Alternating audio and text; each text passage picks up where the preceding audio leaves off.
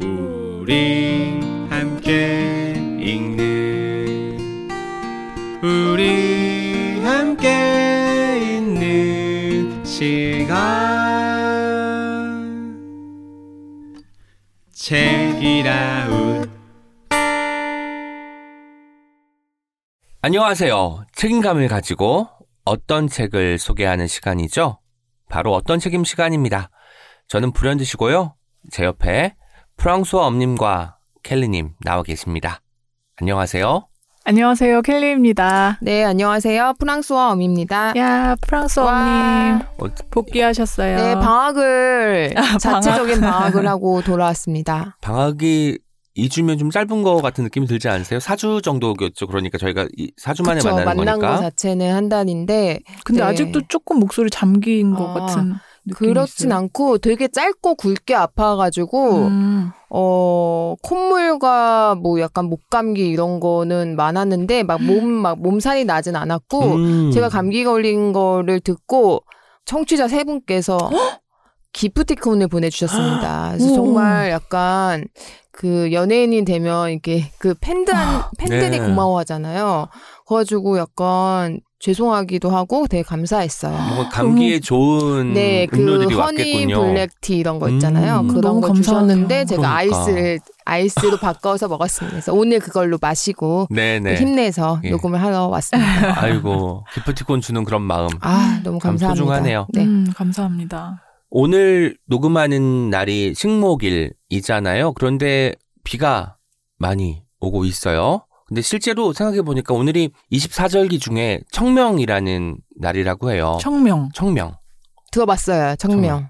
맑을 청에 밝을 명자를 쓰더라고요. 밝고 맑은 날인데 음.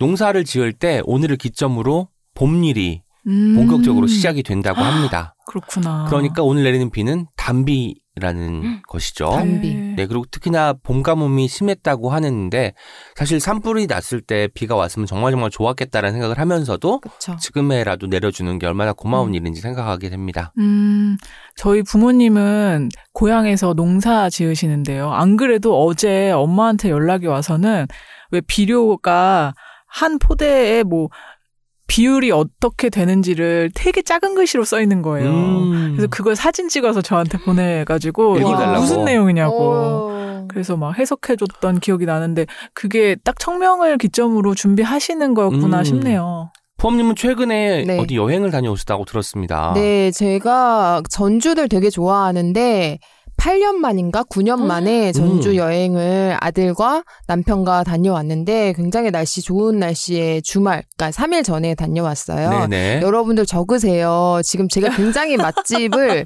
우연하게 검색하다가 발견했는데 아이쿠. 많이 감동했던 음식점이거든요. 음. 하숙영. 하숙영 가마솥 비빔밥인데 음, 전주 비빔밥. 네, 전주 비빔밥이 사실 유명하지만 서울에도 체인점이 많고 뭐 고궁 이런 데도 맞아요. 있죠. 그래서 많이 있어서 저도 비빔밥을 꼭 먹어야 되진 않는다고 생각했는데 너무 단 걸 많이 먹어가지고 음.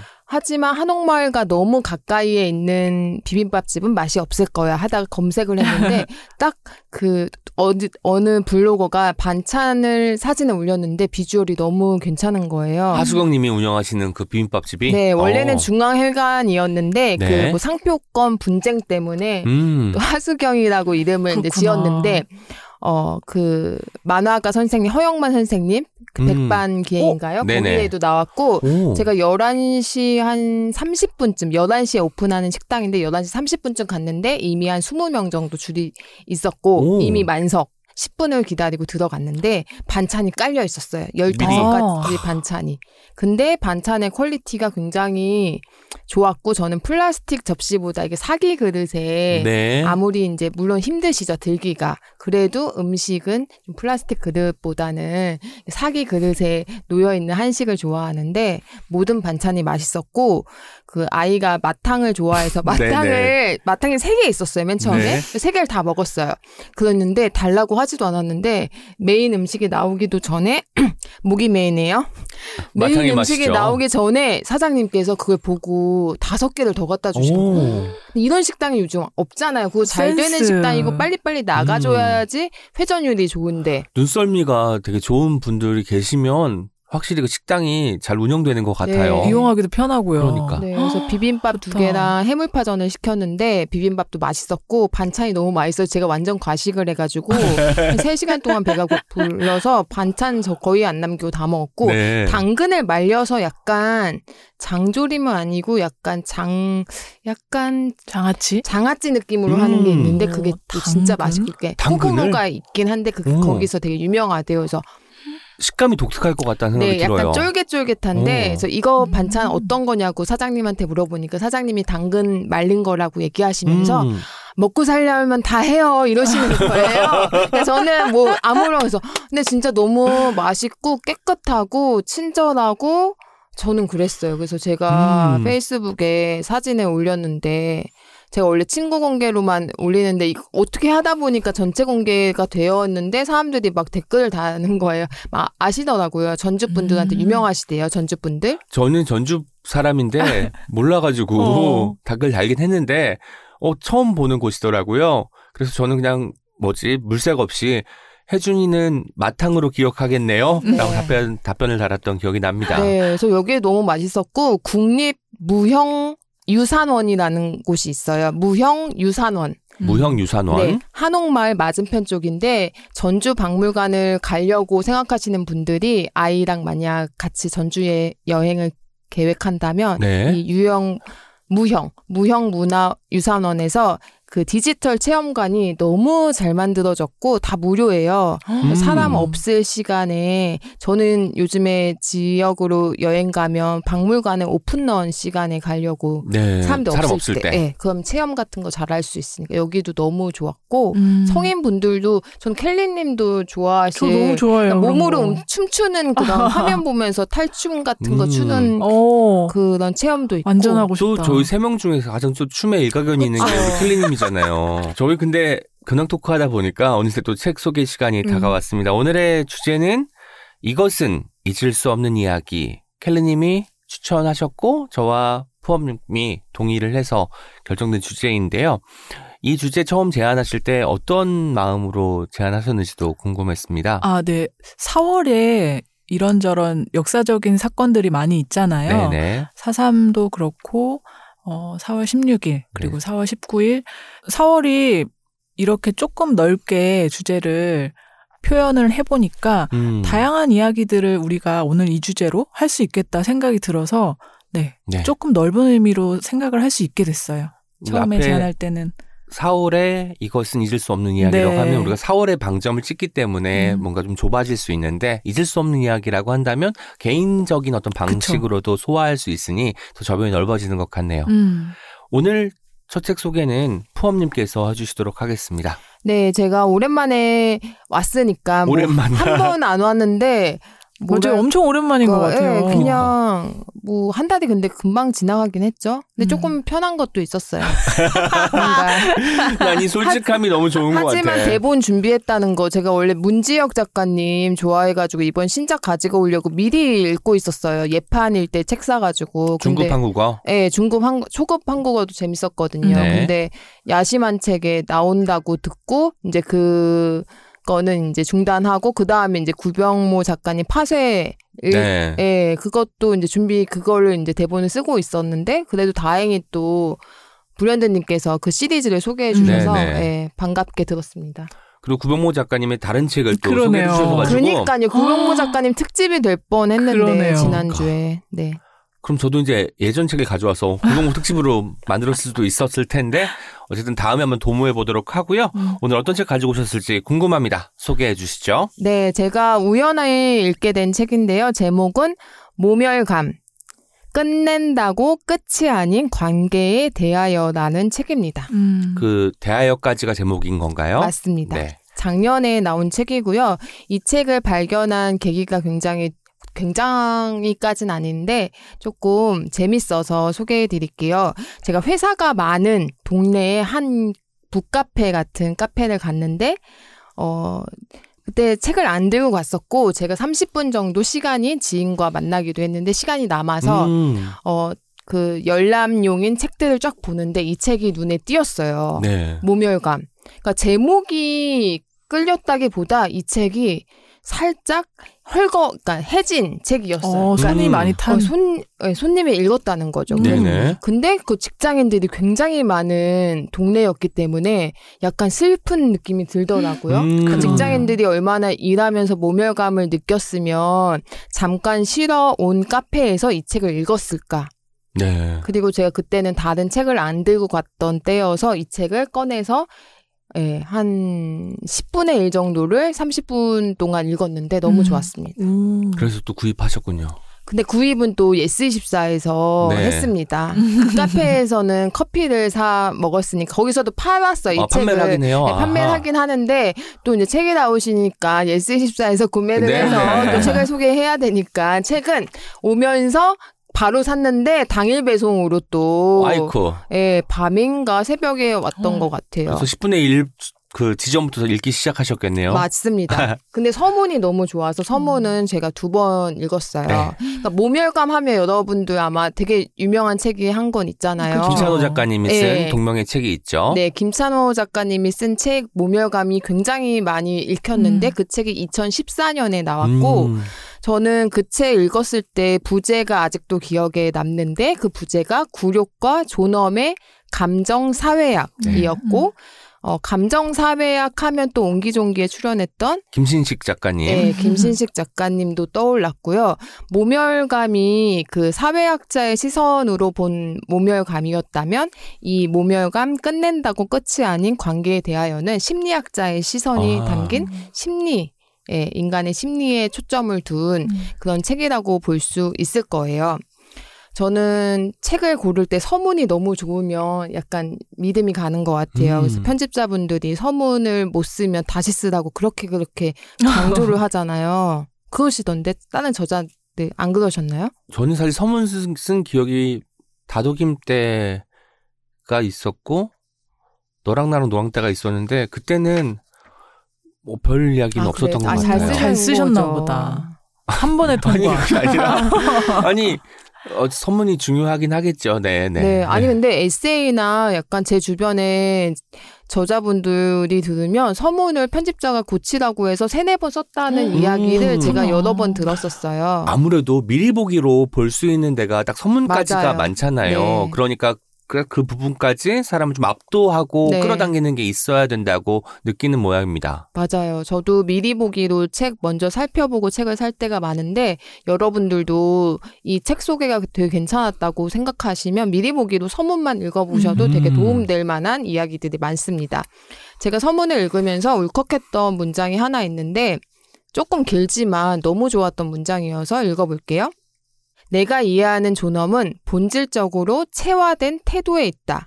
이를테면 중심인 잡힌 올곧은 자세를 지니고 심히 불쾌한 상황 앞에서도 평온하고 겸손하게 자신의 입장을 견지할 때 품위 있는 인간이라 할 수 있다. 진지함과 책임의식과 진실성을 대하는 자세가 쉽게 흔들리지 않으며 다른 사람들에게 관심과 존중을 표하고 확고한 자존감 속에서 고유의 인간적 권리를 비롯해 타인의 인권에 결코 무디지 않은 태도라 하겠다. 이뿐만 아니라 존엄의 자세는 고유의 소망과 목표가 날조된 사회적 전략에 휘둘리는 걸 꺼리도록 만들며 자신 또한 타인을 목적의 수단으로 전락시키지 않도록 이끈다. 읽어주시는데 네. 저랑 켈리님이 계속 고개를 끄덕이면서 어. 들었습니다. 저는 여기 다 좋았지만 되게 이제 강렬했던 문장이 심히 불쾌한 상황 앞에서도 평온하고 겸손하게 자신의 입장을 견지할 때. 음. 견지. 네. 음. 이게 사실 어렵죠. 어렵죠. 너무 어렵고 어, 너무 어려운데 제가 약간 살고 싶은 게, 음. 어, 방향이에요. 최근에 아우 저 사람 왜 자꾸 나한테 이러지? 음. 내가 뭐 잘못한 거 없는데? 이런 싶은 상황들이 있었는데 아무리 생각해도 이해가 안 됐어요. 사실 저도 이제 똑같이 상대를 하고 싶죠. 하지만 제 인격이 또 그렇게 허락을 안 하는 거죠. 너는 떠들어라. 음. 나는 고요하겠다. 하. 나의 나의 이런 걸 지키겠다.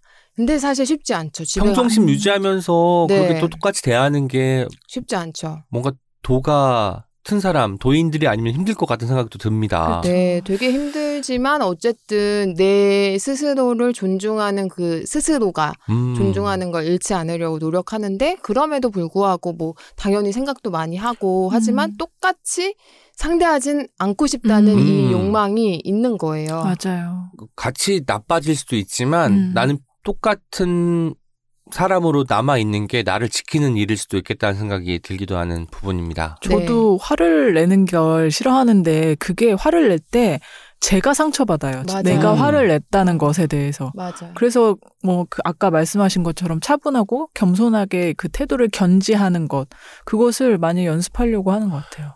화를 낼 때 통쾌함은 한 일 초밖에 안 네. 가는 것 같고 두고두고 생각나잖아요. 네. 계속해서 그렇죠. 뭔가 무게로. 나의 못생김 그 음. 마음. 어떻게 그런 말을 했지? 이런 느낌 그러니까. 들고. 네. 그 저는 인간에게 존엄이라는 문제가 굉장히 중요하다고 생각을 하는데 자신이 잘못하지 않은 일로 모멸감을 느낄 때 음. 사람들이 굉장히 좌절을 한다고 저는 생각하는데 그리고 또 나에게 모멸감을 준 상대는 평생 잊히진 않는 것 같아요. 음. 약간 수치심이랑은 좀 다른 것 같거든요. 음. 모멸감은 약간 나를 가해한 그 상대가 음. 분명히 있는 거. 네. 수치심은 내가 스스로 뭔가를 행동했을 때 내 아. 스스로 수치심을 느끼는 경우도 게 더 많은 것 같아요. 그런데 이 책의 저자는 이 모멸감이라는 감정이 오직 가해자 때문에만 오는 감정은 아니라고 말해요. 음. 음. 이 부분을 이 책 전체를 통해서 엄청 강조하는 거예요. 되게 어 뭐지 가해자가 있으니까 내가 모멸감을 느꼈는데 음. 가해자는 그 정도를 의도하지 않았는데 이 피해자라고 볼 수 있는 이 당사자가 그렇게 느끼는 감정 중에 모멸감이라는 감정이 되게 많을 수 있다. 음. 이런 거죠. 아. 음. 그래서 사실 약간 제목만 보면 아 내가 이 모멸감을 어떻게 극복해야지 극복할 수 있나 이런 음. 방법도 있지만 이 모멸감 자체 감정의 정의부터 약간 다시 내리는 아, 이런 책이에요. 사회학과 심리학이 바라보는 그 감정 세계가 좀 다르다는 생각도 들기도 합니다. 맞아요. 일단 저자 소개를 짧게 하자면 이 책의 저자는 독일의 심리학자이고 철학자인데 현재는 전문 심리치료사로 오. 일하고 있습니다. 어, 우리가 흔하게 모멸감이라고 하면 단순히 가해자와 피해자 구도를 생각하는데 그때 모멸감을 준 사람은 가해자, 모멸감을 음. 느낀 사람은 피해자 이렇게 이분법으로 생각하는데 이 저자는 아까도 얘기했다시피 어, 이 이분법으로만 생각할 순 없다 음. 이야기를 하고 피해자가 자신에게 모멸감을 준 상대에게 도망치거나 자신의 편을 들어줄 제삼자를 끌어들여서 가해자를 굴복시키려고 할 때가 있잖아요. 음. 그럴 때 최초의 피해자가 새로운 모멸을 만드는 가해자로 될 수도 있다는 그 지점을 어, 강조를 합니다. 모멸감이 연쇄인 거네요. 그렇죠. 이것을 뭐 보복하겠다고 되받아칠 때 상대도 똑같이 느끼기 때문에 그렇죠. 끝나지 않는다는 내, 어, 것이고 내가 가해자가 될 수도 음. 있는 거죠. 그래서 이 저자는 처음 발생한 모멸감을 극복하지 못하면 이 당사자들은 이 현상 안에 계속 갇히게 된다. 음. 이런 이야기를 합니다. 아, 그래서 끝낸다고 끝이 아닌 관계에 대하여. 네. 아, 제목이 여기까지 붙은 게 이해가 됩니다. 아, 네. 네, 맞아요. 저는 어떤 사람과 갈등이 생기면 제삼자한테 이걸 어떻게 생각하냐고를 굉장히 많이 물어보는 음. 편이에요. 근데 일단 무조건 내 편을 들어줄 사람을 찾진 않아요. 왜냐하면 저는 반대 오히려 나를 내가 이해할 수 없는 사람을 이해하고 싶어서 음. 진심으로 그 의도를 갖고 물어볼 때가 많고 어, 제삼자가 오히려 그 상대를 편들 때도 있고 그것들에 대해서 내가 기분 나쁜 것보다 아 이렇게 생각할 수 있구나 그러면 음. 내가 좀 오버했네 이런 생각들을 하고 하면서 살거든요. 그런데 어. 그때 일단 제가 제 입장에 대해서 되게 변호하고 싶은 마음이 드니까 음. 굉장히 팩트 중심으로 누군가가 나한테 이런 말을 했어. 근데 나는 그 전에 나는 이런 행동을 했어. 그러니까 음. 내가 한 행동과 그 상대가 한 행동을 그대로 얘기를 저, 어, 전달, 전달하는 거군요. 네, 전달하죠. 네. 근데 제가 왜 그러냐면 어, 내가 약간 불필요하게 오해하고 싶지 않아서 음. 불필요한 감정 소모를 하고 싶지 않아서인데 이 책은 어, 계속 얘기를 합니다. 실제로 고의적인 모욕은 때때로 일어난다. 음. 그러나 보통은 자발적인 행위에 의해서가 아니라 오히려 이를 주관적으로 겪은 반응에 의해서 모면이 생긴다. 음. 이렇게 이야기를 해요. 그러니까 즉 피해자 입장에서 가해자인 상대는 특별히 의미 없이 한 행동이었는데 음. 피해자가 약간 과잉 해석을 하는 부분도 있을 수 있다는 거죠. 그러니까 보통은 고의가 있을 때도 있지만 그쵸. 그 가해자라고 불리는 측이 의도하지 않았는데 상대에게 음. 모멸감을 줄 수 있다는 것이고 이건 수용자의 입장에서 판단이 가능한 감정이라는 말씀인 거죠? 네, 맞아요. 이 초반에 예화가 굉장히 많이 나와요. 굉장히 인상 깊었던 예화 하나를 어, 소개를 해볼까 해요. 제목이 거절당한 키스예요. 음. 이 책은 약간 직장 그런 관계보다는 어, 개인적인 네네. 삶에 있어서 일상적인 이야기들이 많은데 어, 어느 날 아침에 남편이 출근을 위해서 집을 나서면서 아내에게 굿바이 키스를 부탁했는데 아내가 장난스럽게 거절을 했어요. 그리고 남편은 일터로 갔죠. 그리고 이 일을 잊었어요. 음. 그런데 아내, 거절한 아내가 이 일을 기억해서 사무실에 도착한 남편에게 전화를 걸었습니다. 어, 여보, 아까 미안했어. 사과를 했어요. 음. 남편은 너그럽게 사과를 받았어요. 음. 그런데 잠시 후 갑자기 화가 나기 시작한 거예요. 남편이? 네. 아내가 자신한테 이토록 못되게 대했다는 사실에 점점 우울해지고 크게 분노하기 시작한 거죠. 그 생각이 꼬리에 꼬리를 물어서 이 하루를 완전 망쳤고 아내가 너무 무자비한 사람으로 여겨진 거죠. 그래서 이 아내랑 여생을 보내고 싶지 않다는 생각까지 음. 들 정도인 거예요. 그래서 남편은 이런 감정을 갖고 딱 집에 왔는데 아내는 너무 기분 좋은 상태였던 거죠. 음. 그래서 남편은 오랫동안 자기 하루 종일 계획한 공격을 개시하기 시작한 거죠. 나 너무 상처받았다고. 어. 근데 이런 예화를 들었을 때 사실 어, 이게 뭐 있을 수 없는 얘기가 아니고 충분히 네네. 있을 수 있는 얘기잖아요. 의도하지 않았죠. 아내는 진짜 장난스럽게 그냥 뭐 일상적으로 했는데 생각해보니까 미안해서 사과를 했, 음. 했는데 남편은 아무 생각 없다가 사과를 받고 나서 모멸감을 느꼈다고 생각한 거죠. 어쩌면 아내가 전화를 하지 않았다면 남편은 모멸감을 안 느꼈을 그쵸, 수도 있겠네요. 그럴 수도 있는 거죠. 근데 사과를 하려는 행동은 선의에서 비롯된 것인데 맞아요, 네. 그게 이런 어, 내가 의도하지 않은 음. 결과를 만들기도 네. 하네요. 그러니까 이런 일이 충분히 일상생활에서 있을 수 있고 이게 아. 어떻게 해석하는가에 따라 이 모멸감을 또 받아볼 수 있다고 저자는 이야기를 해요. 누군가가 농담으로 던진 말에 엄청 음. 상처받을 때가 네. 있는 것처럼 그쵸. 어쩌면 이 사과도 본인의 선의에서 비롯한 음. 것인데 상대에게 오히려 그 불씨를 지피는데 그 역할을 하게 만들었네요. 네, 맞아요. 그래서 저자는 또 이제 해결책을 줘야 되잖아요. 이렇게 제안하는 것들이 있는데 첫 번째는 느낀 감정을 확대 해석하지 말라고 음. 이야기를 하고 상대에게 이해를 강요하지 않기. 음. 그리고 상대의 말과 행동의 뜻을 추측하지 않기. 그리고 모멸감에 즉각 반응하지 않고 호흡을 가다듬기. 그리고 가장 중요한 게 있는데 바로 나와 상대의 생각이 백 퍼센트 일치할 거라고 생각하지 않기 음. 입니다. 네, 이해와 오해에 대해서 또 예전에 김소연 작가님이 마음사전에 쓰셨나요? 네네. 네, 이해. 이해는 가장 잘한 오해라고. 그렇죠. 명언이 있죠. 저는 그 이야기도 되게 많이 생각이 들었고 저자는 또 이렇게 조언을 하기도 해요. 경우에 따라서는 다정하고 우호적인 대화 상대의 도움을 받아라. 그리고 내가 주어진 상황에서 내가 현재 느껴지는 감정에 내 스스로가 어떤 기여를 하고 있는지 모종의 다른 것이 생겨나지 않도록 노력하라는 거죠. 음. 음. 어려운 얘기네요. 진짜. 어렵죠. 다른 다른 기억이 생겨나는 다른 감정이 생겨나게 마련인 것 같아요. 자꾸 자꾸. 그렇죠.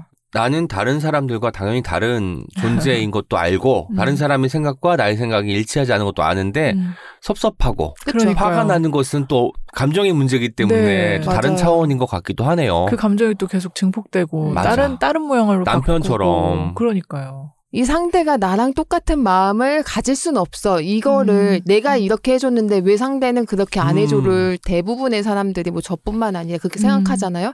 일단 그거부터 버, 애초에 버려야 되는 거고 그게 음. 너무나 당연하다. 음. 이걸 인식하고 사는 게 정말 중요하다는 걸 이 음. 책을 읽으면서 다시 한번 느꼈고 어, 국내 저자들의 추천사를 몇 개 소개하자면 한 분은 이 책을 읽다 보면 스스로 정신치료를 받고 있는 느낌이 들었다. 음. 이런 이야기도 해주셨고 한 분은 비극적인 관계에서 벗어나고 싶은 분, 누군가를 미워하는 일이 고통스러운 분, 관계에서 아물지 않은 상처가 있는 모든 분들에게 강력 추천한다. 음.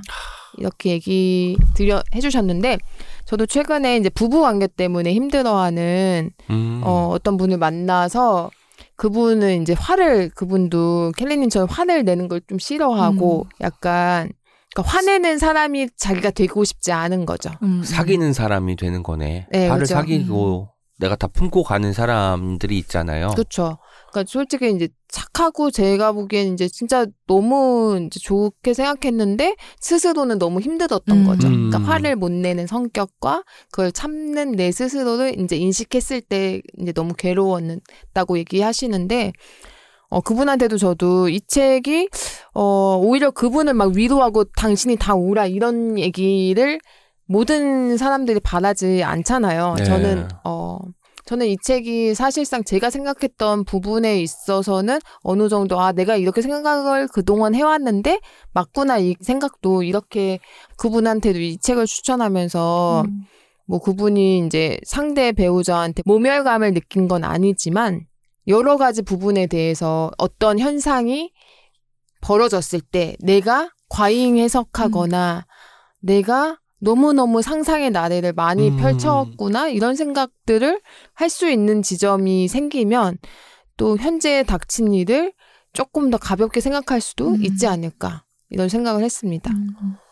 저는 아까 추천사에서 뭐 누군가를 미워하는 게 고통스러운 분이 읽으면 음. 좋다고 말씀을 해주셨는데 제가 또 그런 사람이어서 이 책을 꼭 읽어야겠다는 생각이 드네요. 아, 미움, 미움이란 감정은 어쩔 수 없이 생겨날 수밖에 없지만 이게 좋아하는 감정과 미워하는 감정이 차이가 있다면 미워하는 감정은 그냥 두면 걷잡을 수 없이 커지더라고요. 어. 좋아하는 감정은 뭐 이야기를 나눈다거나 뭐 만나서 어떤 행위를 같이 한다거나 선물을 주고받는다거나 할 때 증폭이 된다면 미워하는 감정은 그냥 가만히 있어도 아까 마치 남편이 사과 전화를 그렇죠. 받고 나서 걷잡을 수 없이 그 네. 감정이 끌어오른 것처럼 나도 모르게 커져버리기 때문에 제가 읽어야 될 책 같습니다. 네, 저도 미워하는 거 굉장히 고통스러워하는 음. 스타일인데 너무 싫고 그냥 내가 그 아, 그냥 생각하는 게 싫으니까 음. 그러니까 그쵸. 내가 약간 그런 감정 소모를 하는 것 자체가 싫으니까 그런데 근데 저는 이제 이 책 읽고서 그냥 좀 도움이 많이 됐고 음. 약간 저자가 그 계속 그 모멸감의 정의 피해자 입장에서의 뭐 그런 해석 이런 부분을 엄청나게 강조해 약간 진짜 진심으로 쓴 책이 아. 이게 너무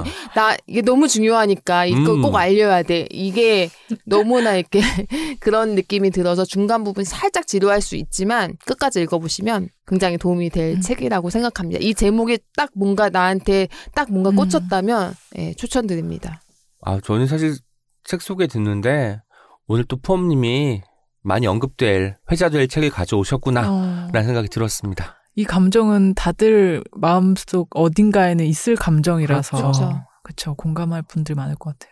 한 달 만에 돌아오면 이렇게 멋진 책 소개가 가능한가? 그게 아니고 제 카페에 왔기 때문인 거예요. 그래서 제가 진짜 온라인 서점에서 저도 검색 많이 하고 이렇게 보는 것보다 역시 현장에 현장에 가서 그 이게, 이게 해진 책이 아니었으면 음. 사실 저는 이걸 눈길을 안 줬을 책인데 물론 그때 제 마음도 예, 뭐 반영이 됐겠지만 음. 역시 밖에 나가서 발견하는 책들이 정말 저는 음. 이 책의 존재도 몰랐거든요. 근데 작년에 나온 책인데 그래도 꽤 어, 판매 지수가 낮진 않더라고요. 네네. 그래서 아름아름 이제 소개가 음. 됐던 것 같아요. 외국 책임에도 불구하고 번역도 제 기준에서는 어, 그냥 예, 되게 잘 읽히는 책이었어요. 음. 예, 재밌었어요.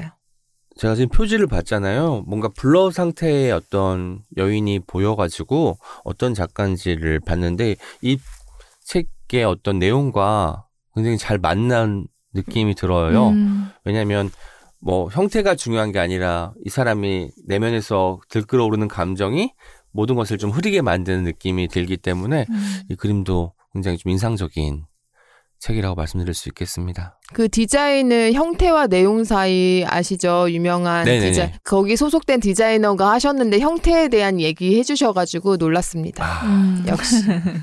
역시. 네. 네. 이제 다음 책 소개는 켈리님. 네. 믿고 드는 켈리님의 소개입니다. 오늘 제가 소개할 책은요. 김주니를 찾아서입니다. 김주니. 김주니죠. 준이가 네. 아니고. 주니라는 오. 이름을 가진 어, 중학생의 이야기인데요. 먼저 이 저자부터 말씀을 드릴게요. 엘렌 오라는 저자고요. 한국계 미국인으로 음. 미국에서 활동하는 작가예요. 근데 이 띠지 문구가 아주 흥미로웠어요. 저는 파친코의 감동을 잇는 어린이 이산 문학의 탄생이라고 적혀 있죠. 음. 저는 이 이산 문학, 그러니까 조국을 떠난 디아스포라의 이야기는 네. 언제나 좀 빠져들게 되는 것 같아요. 음. 일단 내가 미처 몰랐던 삶의 어떤 면면들도 보게 되고 그로 인해서 내 삶도 조금 흔들리는 것 같고 그래서 파친코도 진짜 재밌게 읽었는데 뭐, 뭐 킴투이 작가의 책들도 좋아하고요. 음. 네, 오늘 소개할 김준희를 찾아서 역시 어, 이 한국계 미국인 중학생 김준희의 이야기다라는 점만 보고 곧장 찾아 읽게 됐어요. 와. 이 소설은 그 김준이의 이야기로 시작하는데요. 준이는 칠 학년, 한국으로 치자면 중학교 일 학년 학생이에요. 그리고 준이의 할아버지와 할머니가 이민 일 세대인 가정에서 태어나 자랐습니다. 그러니까 부모님이 이민 이 세대인 거죠.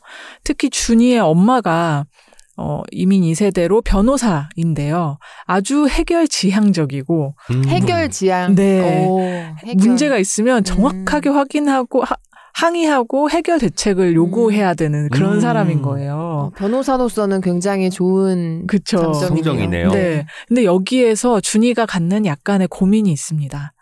지금 준이는 같은 학교 학생에게 인종차별 괴롭힘을 당하고 있거든요. 아. 학교 폭력을 당하고 있는 거죠. 그런데 이 사실을 엄마한테 숨기고 있어요. 왜냐면 엄마가 알면은 이게 속상해. 일이 너무 아, 일 커질까 봐. 아, 음. 항의를 당연히 하니까. 네, 엄마는 분명히 학교에다가 이거 인권 감수성 교육을 해라, 대책 방안 마련해라 막 할 거니까. 근데 준이는 그렇게 일 크게 되는 걸 원치 않거든요. 네. 어, 제가 모멸감 소개를 들으면서 흥미로웠는데 준이는 사실 감정을 자기는 잘 드러내지 음. 않는 학생이에요. 음. 그러니까 웬만하면 참는 성격. 음. 그래서 괴롭힘을 당해도 그냥 참고 그냥 아. 그 상황을 피하거나 이러고 있어요. 네. 그래서 이제 속으로 계속 어, 곪는 거죠. 어떤 그런 화가. 그런데 놀랍게도 이 학교에 큰 사건이 일어납니다. 누군가가 체육관 벽에 입에 담을 수도 없는 인종차별적인 욕설을 적어놓은 거예요. 낙서를 음. 막 해놓은 거죠. 당연히 이게 엄청나게 큰 어, 문제가 됐죠. 막 교장 선생님이 정규 방송으로 이거 우리 좌시하지 않겠다. 이건 정말 큰 범죄다라고 음. 하면서 경찰도 부르고 수사를 정확하게 하겠다라고 했는데 그래도 준이는 너무 속상하고 불안해요. 왜냐하면 나를 향한 그런 욕도 있는 거니까. 음. 게다가 준이 친구들은 대부분 학교에서도 인종적인 소수자에 속하는 친구들이 많거든요. 네. 준이를 비롯해서 뭐 흑인이나 라틴계 미국인 또는 뭐 유대인이어서 모두가 이 사건에 이제 몸서리를 치는 거예요. 음. 그러다가 그중에 한 친구가 아, 우리 이대로 가만히 있으면 안 된다. 우리 캠페인이라도 해서 이 학교 학생들에게 인식 개선을 요구를 좀 해야 되지 않겠냐. 음. 우리가 행동해야 된다. 지금 가만히 있을 때가 아니다. 막 이렇게 제안을 해요. 근데 너무 중요한 얘기고 꼭 필요한 일이잖아요. 근데 준이만은 망설입니다. 왠지 자기는 어. 그렇게 한다고 뭐가 바뀌겠어 어. 싶은 거예요. 어. 그리고 너무 괜히 나섰다 아무것도 안 바뀌면 또 더 좌절할 것 같고. 음. 이런 얘기를 조금 어필하는데 나머지 친구들은 다 우리가 캠페인을 해야 된다라는 음. 의견 쪽이거든요. 네네. 그래서 약간의 말다툼을 하다 결국 감정 싸움으로 번져요, 음. 이게. 그래서 준이가 음, 혼자가 되는 거죠. 친구들은 아. 이제 그 캠페인을 준비하면서 몰려서 계속 프로젝트를 진행하고 준이는 그냥 그 친구들과 어, 어울리지 않게 돼요, 서서히. 그러다가 준이가 이런 감정을 계속 발산하지 못하고 안으로 안으로 쌓이니까 심각하게 감정 동요를 경험하게 되고 어, 약간 위험한 상, 상황까지 가요. 그때 다행히 엄마가 준이를 발견하고 이제 정신과 진료와 심리 상담을 시작하는 거예요. 이게 준이가 이렇게 힘든 일이 있었구나를 가족들은 몰랐어요.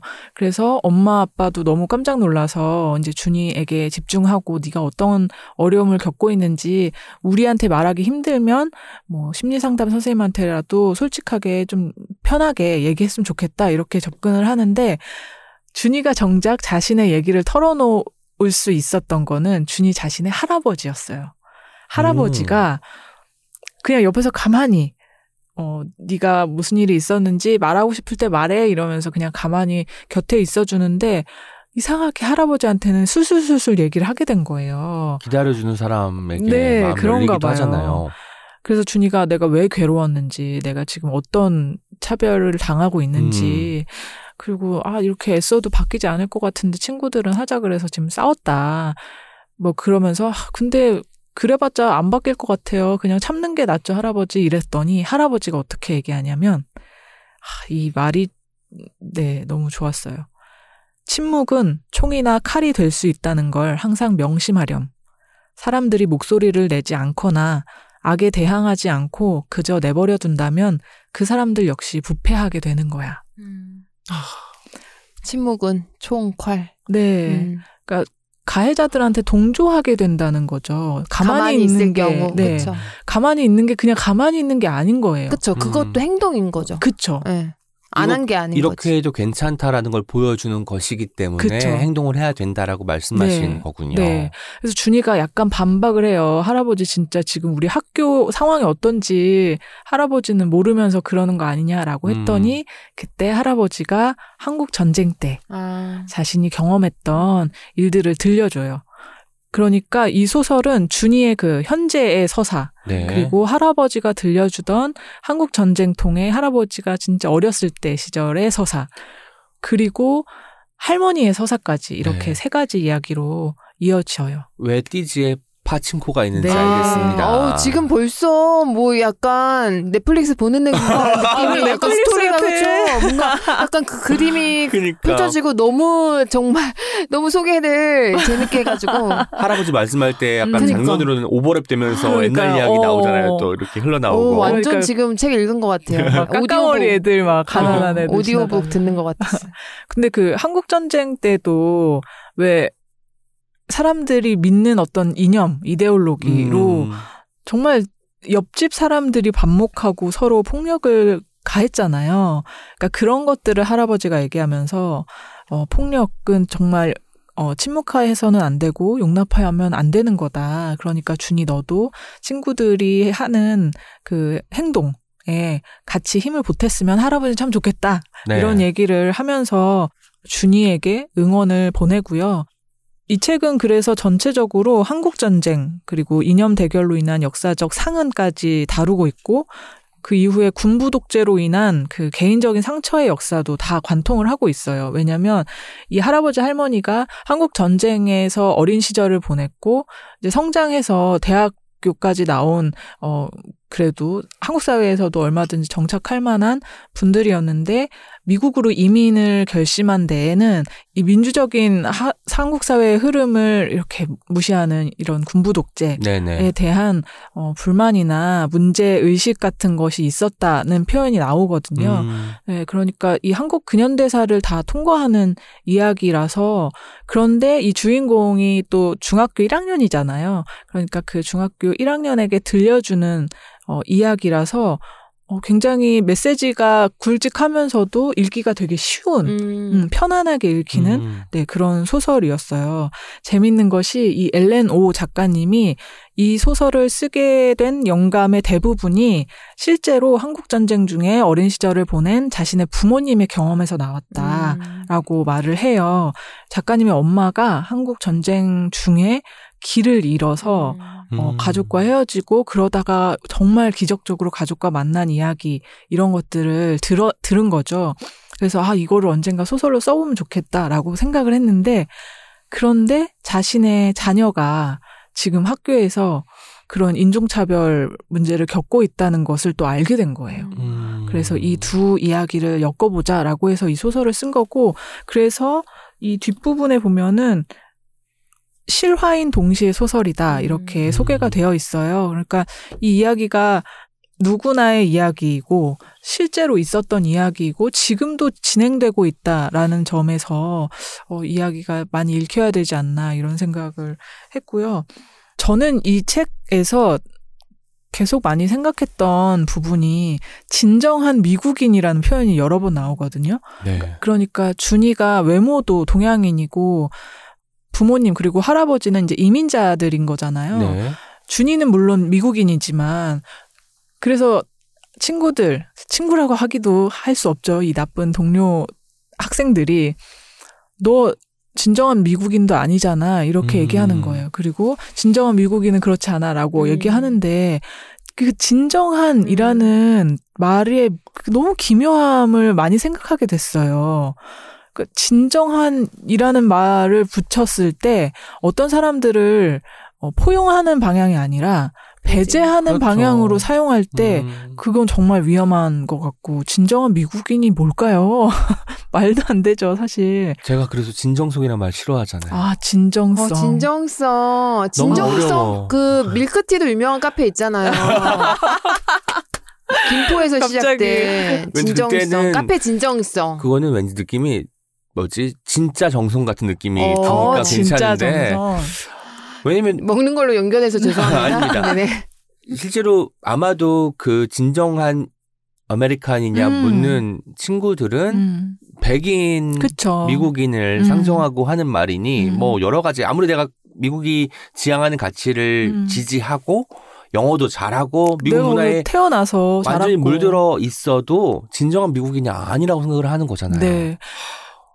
어, 마이너 필링스에서도 비슷한 네네. 이야기가 나왔던 기억이 나는데 왜 너 어디에서 왔냐 이래서 나 캘리포니아에서 왔다 이랬더니 아니 너 진짜 어디에서 아, 왔냐 이렇게 물어보잖아요. 맞아요. 그러니까 진짜. 근데 저는 그 말이 어, 우리가 피해자의 입장에서 쉽게 생각하고 분노하기 쉬운데 곰곰이 생각해보면 우리가 가해자의 입장에서도 이런 말을 할 수 있다는 생각을 좀 갖고 있어야 되는 음, 것 같긴 해요. 무지하니까. 네. 특히 지금 이제 한국 사회에서도 굉장히 인종적인 다양성이 어, 늘어나고 있고 그런 상황에서 왜 어떤 뭐 아이돌 가수 보면서 원래 한국 사람 같이 생겼다라거나 음, 뭐, 원래. 뭐, 그, 어, 뭐 그런 얘기를 한국 막, 사람인 줄 알았다, 알았다 네, 네, 네, 이런 뭐, 말도 하고 네 외모에 대해서도 그렇고 뭐 언어 사용에 대해서도 그렇고 그러는데 음.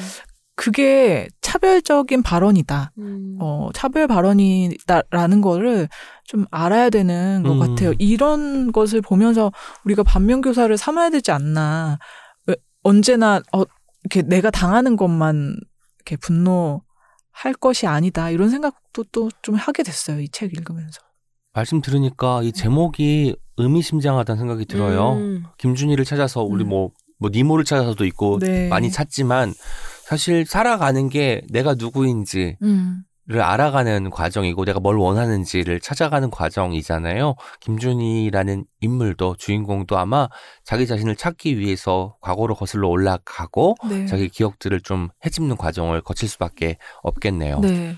저자가 되게 흥미로운데 뉴욕에서 태어나 지금은 메릴랜드주 포토맥에서 남편과 세 자녀랑 함께 살고 있는데 최고의 베이글을 찾기 위해 계속 노력 중이다. 베이글. 자, 어, 작가 소개가 그렇게 되어 있어요. 멋있고 전직 대학 강사이자 변호. 제가 약간 다시 태어나면 변호사 하고 싶거든요. 변호사 어. 잘하실 것 같아.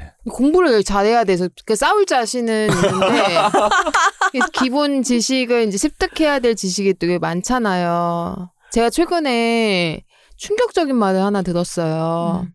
제 딴에는 그러니까 안 친하다가 최근에 조금 친해진 많이 친하진 않지만 사람들한테 제, 저를 그동안 어떻게 봤냐 그래서 뭐 아무튼 그런 뭔가 이슈가 있어가지고 아 되게 조용조용히 그냥 글만 쓰시는데 파이터 같다고 하시는 거예요. 어.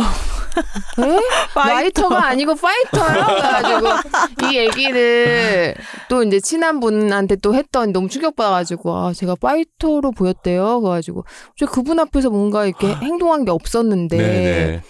그리고 그 말을 한 사람을 그 세 명이 같이 있었는데 또 한 명이 또 동조를 하시는 거예요. 그래서, 어, 그래서 제가 이 얘기를 이제 막 재밌어가지고 오. 막 얘기했더니 어떤 한 분 저보고 제 책 읽었을 때 되게 로맨틱한 사람으로 그래서 로맨틱이라는 단어 처음 들어요 제가. 그래서 정말 이 해석의 여지는 그러네요. 정말 다양하다 생각하고 저는 진짜 변호사를 하고 싶어요. 그러니까 직장에 다니다가 변호사 하시는 분들 가끔 있잖아요. 음, 네네. 예, 근데 공부할 자신이 없어가지고 못하고 있는데, 저는 이 책 제목 아까 전에 얘기해 주셨다시피 이 제목이 김주니를 찾아서 나서 약간 심오한 제목이면 안 끌렸을 어, 것 같은데 음. 네. 어, 그 표지도 약간 일부러 의도했겠죠? 음. 뭔가 약간 만화 같은 그런 일러스트 느낌의 그림이라서 오히려 더 읽고 싶은 책인 것 같아요. 청소년 독자들을 읽기에도 좋을 것 같은데 어떨까요? 너무 좋죠. 왜냐하면 주인공이 딱 청소년 소년이고 실제로 그 미국 사회의 학교에서 음. 일어나는 그 그거는 어느 사회나 비슷하잖아요. 그 시, 새학기에 좀 낯섦과 맞아요. 곤란함과 그리고 친구들과 싸웠다 또 화해하고 음, 또 그러니까. 너무 우정을 재확인하는 뭐 그런 이야기들 그런 이야기들이 이 역사랑 같이 약간 음. 얽혀서 있기 음. 때문에 거기에 관심이 없어도 서서히 약간 스며드는 네. 네 그렇게 책을 읽을 수 있을 거예요. 저자님이 되게 멋있을 것 같다는 이런 음. 생각이 들고 음. 오, 육 학년부터 읽으면 되게 좋겠네요. 제 아이한테도 나중에 크면 읽으면 좋을 것 같아요. 오, 네네네. 네, 정말. 뭔 사, 오 년 지나면 읽을 수 있잖아요. 지금 만화만 읽거든요. 오로지 만화만 봐요. 그 만화에서 좀 글이 많으면 또 넘어가요. 이거 안 읽니? 그림으로 파악하는 거죠, 맥락을 아, 아이들은. 음. 그래서 삼 학년까지는 잘 이렇게 글밥이 많은 책을 안 네네. 읽더라고요. 음, 만화 좋아하는 것도 좋죠. 좋아하는데 만화도 학습 만화는 별로 안 봐가지고 음. 고민을 하고 있습니다. 예전에 저희가 그 문해력 관련돼서 네. 그, 네. 최, 최승필 작가님이 학습만 그, 안 된다고 하셨죠. 그러니까 그 방송을 제가 다시 이제 들어보려고 합니다. 네. 네. 오늘 옛날 방송 많이 소환되네요. 음. 마지막으로 제가 소개하겠습니다. 오늘 아까 푸엄님께서 오시더니 이 책이 얇네요 하셨거든요. 네. 되게 두꺼울 줄 알았어요. 근데 두 분의 책이 지금 압도적으로 두껍잖아요. 네. 그러니까 정말 뭔가 초라하게 느껴지는 아, 전혀 초라하게. 어, 저는 이 책이 진짜 그럼요. 너무너무 이 책 가지고 온다고 해서 반가웠습니다. 그래서 저희 네, 정말 네. 필요한 책. 네. 사월이 되면 아무래도 저는 기억이 안 날 수가 없을 것 같아요. 물론 사삼도 아까 말씀하셨지만 그 세월호 참사가 늘 기억이 음. 나는 것 같아서 매년 어떻게 기억할까, 어떻게 다시 그때를 불러드릴까 고민을 하는데 때마침 책이 한 권 나왔더라고요. 제목이 바람이 되어 살아낼게 라는 제목의 책이고 유가영 작가님이 쓰신 책입니다. 유가영 작가님이 누구일까라고 곰곰이 떠올려봤지만 단서는 찾지 못했는데 여기 책의 표지에 이렇게 적혀 있습니다. 세월호 생존 학생, 청년이 되어 쓰는 다짐. 아, 생존 학생 중에 한 분이 이제 성인이 되어서 이제 그때의 기억을 상기하면서 써내려간 글이겠구나라는 생각이 들었습니다.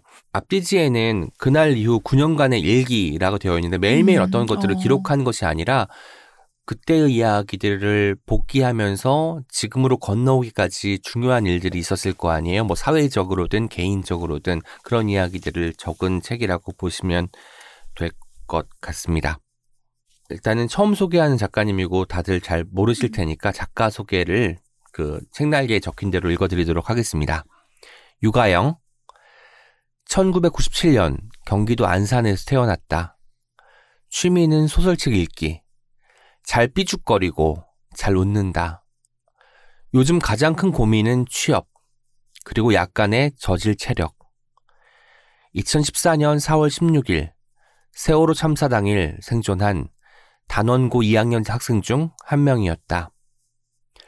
이천십팔 년 대학에 다니던 때에 세월호 생존 학생 친구들과 함께 비영리 단체 운디드 힐러를 만들었다. 운디드 힐러는 상처 입은 치유자라는 의미다. 트라우마에 취약한 아동과 갑작스러운 재난재해로 큰 고통을 겪는 사람들을 위로하기 위해 지금 이곳에서 우리가 함께할 수 있는 일을 찾아 행동하고 있다. 라고 되어 있습니다. 벌써 그 소개글에서 이 작가님의 어, 굳센 심지랄까요? 그런 게 느껴지네요. 음, 그런 음. 단체를 만들고 활동하신다는 게. 그런데 책 내용을 보면 단체 활동의 어떤 뭐 즐거움, 뿌듯함도 담겨 있지만 여기까지 어떻게 음. 살아냈는가. 음. 그러니까. 책 제목이 살아낼게잖아요. 살아날게도 아니고 살게도 아니고 살아낸다는 것은 정말 내가 음. 부득불 애를 쓰지 않으면 불가능한 것인데, 왜냐하면 세월호 참사에서 생존했다는 사실만으로 음. 일단은 미디어의 주목을 받지 않을 수 없었고 늘 기자들이 따라다니는 생활을 할 수밖에 없었기 때문이에요. 그런 시기들을 다 거치고 또 나만 살아남았다는, 나와 소수의 사람들만 살아남았다는 죄책감 때문에 힘들어하기도 했고, 그날의 일이 트라우마가 되어서 곳곳에서 그것을 보여주기 때문에 하루도 마음 편히 산 적이 없는 사람 같았습니다. 이 머리말의 제목은 저는 생존학생이었습니다 예요. 첫 문장이 이렇게 시작합니다. 한때 우리의 목소리를 들어주지 않는 세상을 원망한 적이 있어요. 음. 왜냐면 그때 세월호 참사가 일어났을 때 뭐 기자들은 당연히 뭐 언론 보도를 목적으로 아이들에게 뭐 심경을 묻고, 어떻게 여기서 심경을 말할 수 있겠어요. 다 어안이 벙벙하고 생존자여도 내 친구가 아직 배에 있는데 산지 죽었는지 알 수 없는데, 그런 것들을 묻기 시작한 적이 있었을 거 아니에요. 음. 그런 상황에서 어른들은 논평을 하죠. 왜 세월호가 그 가라앉게 되었는지, 음. 뭐 그 하적이 어떻게 문제가 되고 이런 것들 원인 분석하고 했을 때 이 친구들은 이미 그 현장에 있었지만 병원에 가 있거나 체육관에 있거나 그 소식에서는 동떨어져 있을 음. 수밖에 없었어요. 한 번도 제 목소리를 낼 수 있는 기회가 없었던 거죠. 게다가 어느 정도 병원에서 회복이 됐을 때쯤에서 기자들이 몰려들기 시작했을 때는 이미 감정적인 질문들, 그리고 입에 담으면 너무나 고통스러운 말들을 꺼내게 만들기 때문에 그 자리를 피할 수밖에 없는 상황이 될 수밖에 없었던 거죠. 이 책의 본격적인 소개에 앞서 추천사 두 분이 쓰셨는데 모두 다 책이라웃도 출연자십니다. 은유 작가님하고 정보라 작가님 쓰셨습니다. 은유 작가님의 추천사 첫 문장만 읽어드릴게요. 달리 쓰면 이 책은 세월호 생존자는 이렇게 말했다라고 할 수 있지 않을까? 음. 그때 살아난 사람들의 우리가 이야기들을 뭐 건너 건너 듣기도 하고 잠수사 분의 이야기도 듣기도 했지만 학생의 육성으로 음. 듣는 것은 처음이었어요.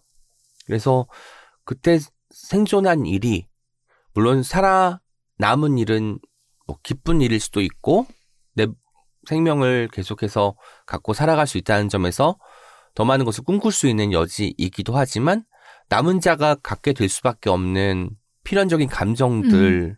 이런 것들을 또 되새기게 만든다는 거죠. 정보라 작가님은 첫 문장 이렇게 쓰셨습니다.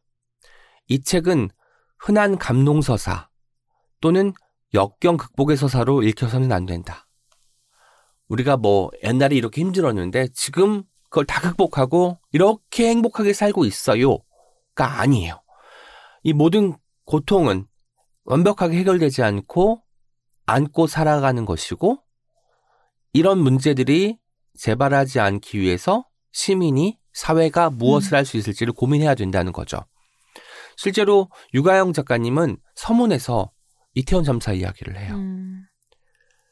구 년 전과 달라진 게 하나가 없고 오히려 아무도 책임지지 않으니까 더 심각한 것이 아니냐라는 이야기를 하시는 거죠.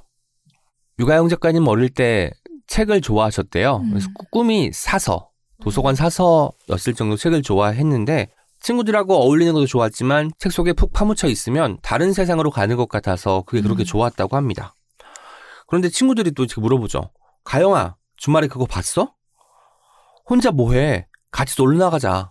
이렇게 이끌어준 친구들이 있었기 때문에 지금의 유가영 작가님이 있었다고 말을 하는 거예요. 어, 중학교 시절이 끝나고 고등학교에 입학할 때 뭔가 새로운 곳으로 가고 싶다는 생각이 들었대요. 소심하고 위축된 유가영이 아니라 친구들하고도 잘 어울리고 새로운 것을 잘 받아들이고자 하는 유가영이 되고 싶어서 일부러 집에서 먼 학교, 어. 단원고등학교를 지망하게 되는 거예요. 아, 그래요?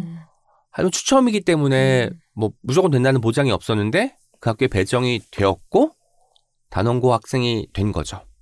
단원고와는 유가영 학생이 이제 거리가 좀 있는 상황이어서 아침과 그리고 학교시에 버스가 딱 한 대 있대요. 그러니까 노선이 하나밖에 없어서 그 버스를 놓치면 오래 기다려야 되는 상황인 거예요. 뭐 비슷한 버스가 있는 것이 아니어서. 근데 이제 사고를 당하고 나중에 이제 학교로 복귀를 하잖아요. 복귀했을 때 가끔 늦잠을 잔다거나 다른 사정이 있어서 지각을 하게 되면 이제 택시를 타게 되잖아요. 근데 단원고등학교요. 네. 라고 말하면 아, 음. 택시기사님이 음. 아 그럼 네가 그 세월호 타내니? 음. 라고 묻는 경우도 있었고 단원고? 몇 학년인데? 라는 질문을 음. 받기도 했대요. 음. 당연히 그 말을 듣는 순간 그날 그 시간이 떠오르고 얼어붙게 되겠죠. 그래서 유가영 작가님은 그 단원고등학교 근처에 안산 올림픽 기념관이 있나 봐요. 거기로 가달라고 아. 말씀을 하기 시작했대요. 음. 그리고 교복을 보면 어. 단원고등학교인 거 다 아니까 음. 체육복도 많이 입고 어. 학교 가서 갈아입고 사람들의 어떤 눈총이 음. 견디기 힘드니까. 음. 근데 하루는 이런 거예요. 그날도 무슨 사정이 있어서 택시를 타게 됐는데 안산 올림픽 기념관으로 가주세요 라고 하고 도착을 해서 요금을 내려고 했더니 기사님이 이렇게 말씀하셨대요. 그냥 가. 음. 그리고 이제 뭐라고 더 말씀하셨는데 그 말을 듣자 유가영 작가님은 어떤 감정을 받았냐면 항상 세월호 사건이 있고 난 다음에 악플도 많이 달리고 뭐 희생자들이 과도한 것을 요구한다라는 음. 이야기만 듣다가 그냥 가, 음. 학교 잘 다녀라 아. 라는 말을 듣고 아직도 선의가 있는 사람들이 음. 있구나, 따뜻한 마음을 나누려고 하는 사람들이 있구나 라는 생각을 하면서 힘을 얻었다고 합니다. 예전에 또 이런 적이 있잖아요. 그 세월호 희생자뿐만 아니라 세월호 참사에서 생존한 사람들이 뭐 과도한 것을 요구한다라는 보도들도 막 잇따를 때가 있었는데 뭐 대학 특, 특례 입학부터 시작해서 이런 기사들이 나온 적 저도 본 적이 있어요.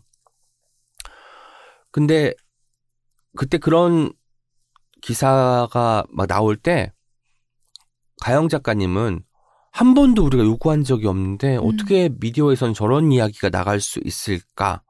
우리는 그날 겪은 순간순간을 어떻게든 몸에서 떼어내려고 음. 마음에서 떼어내려고 애쓰고 있는데 저런 말을 어떻게 저렇게 천연덕스럽게 하지?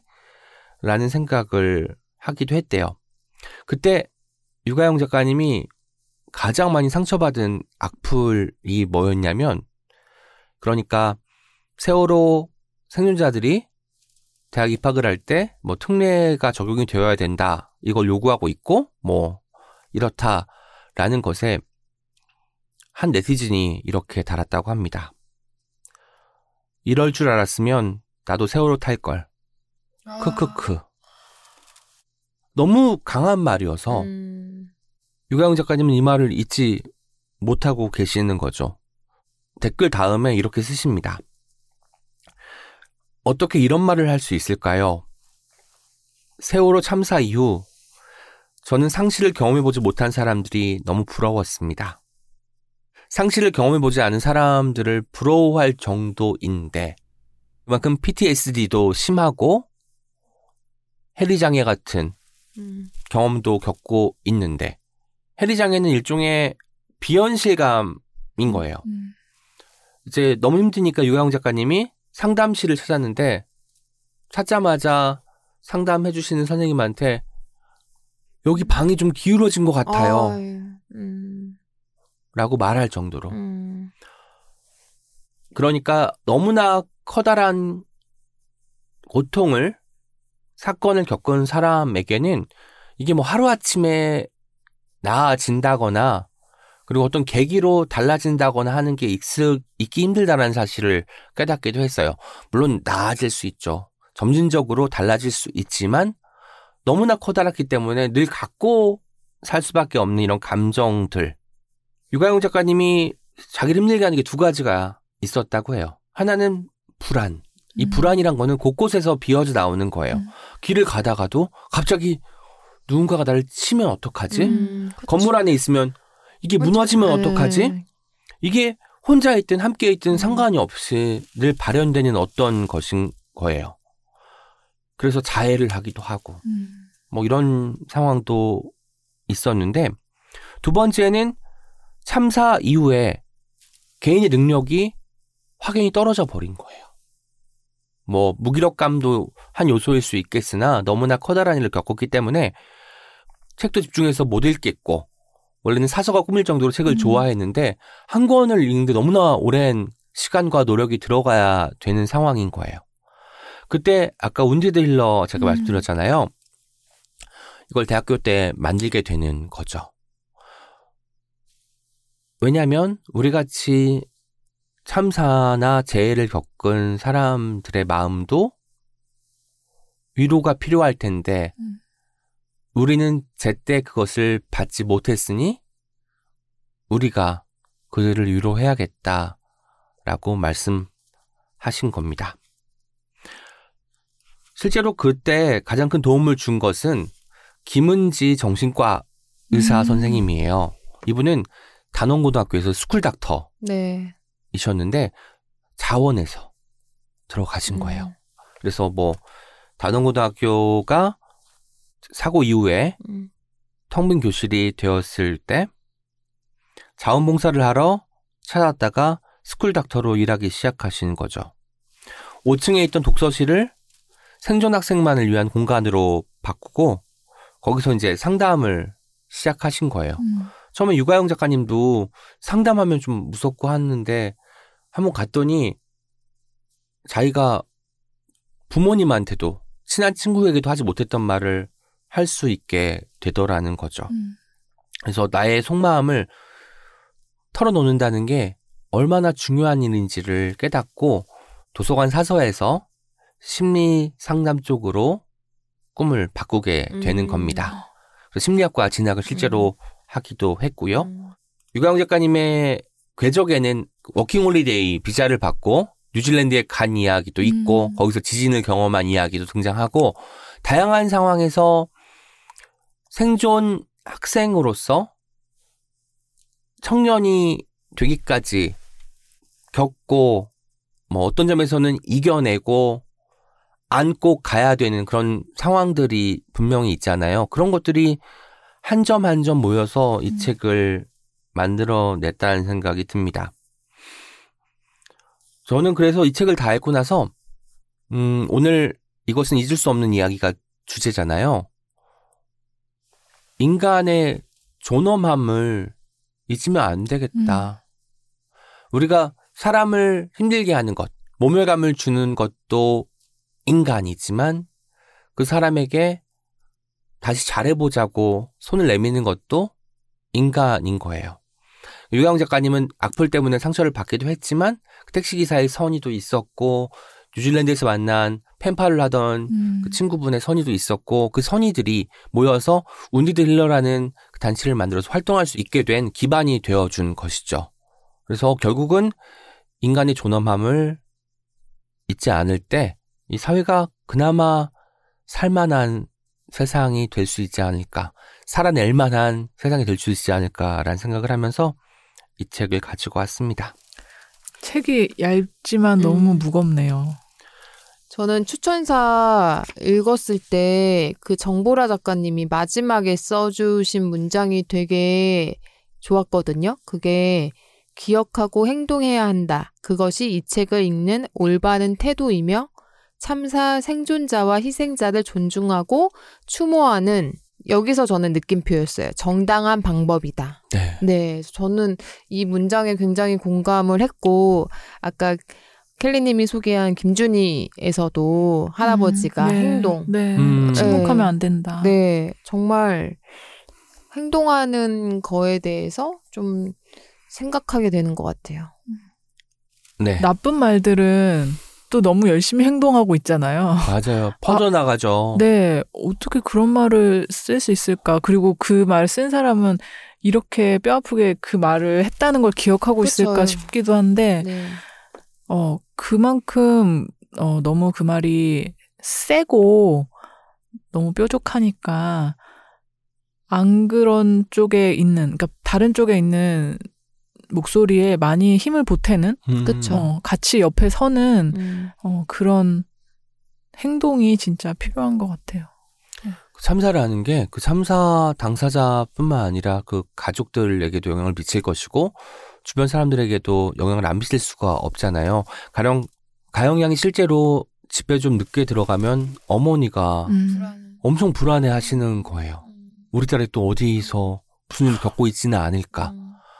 이게 단순히 극복이 될 수 있는 성질의 것이 아니지. 아닌 감정도 있구나 라는 생각이 들기도 했었습니다.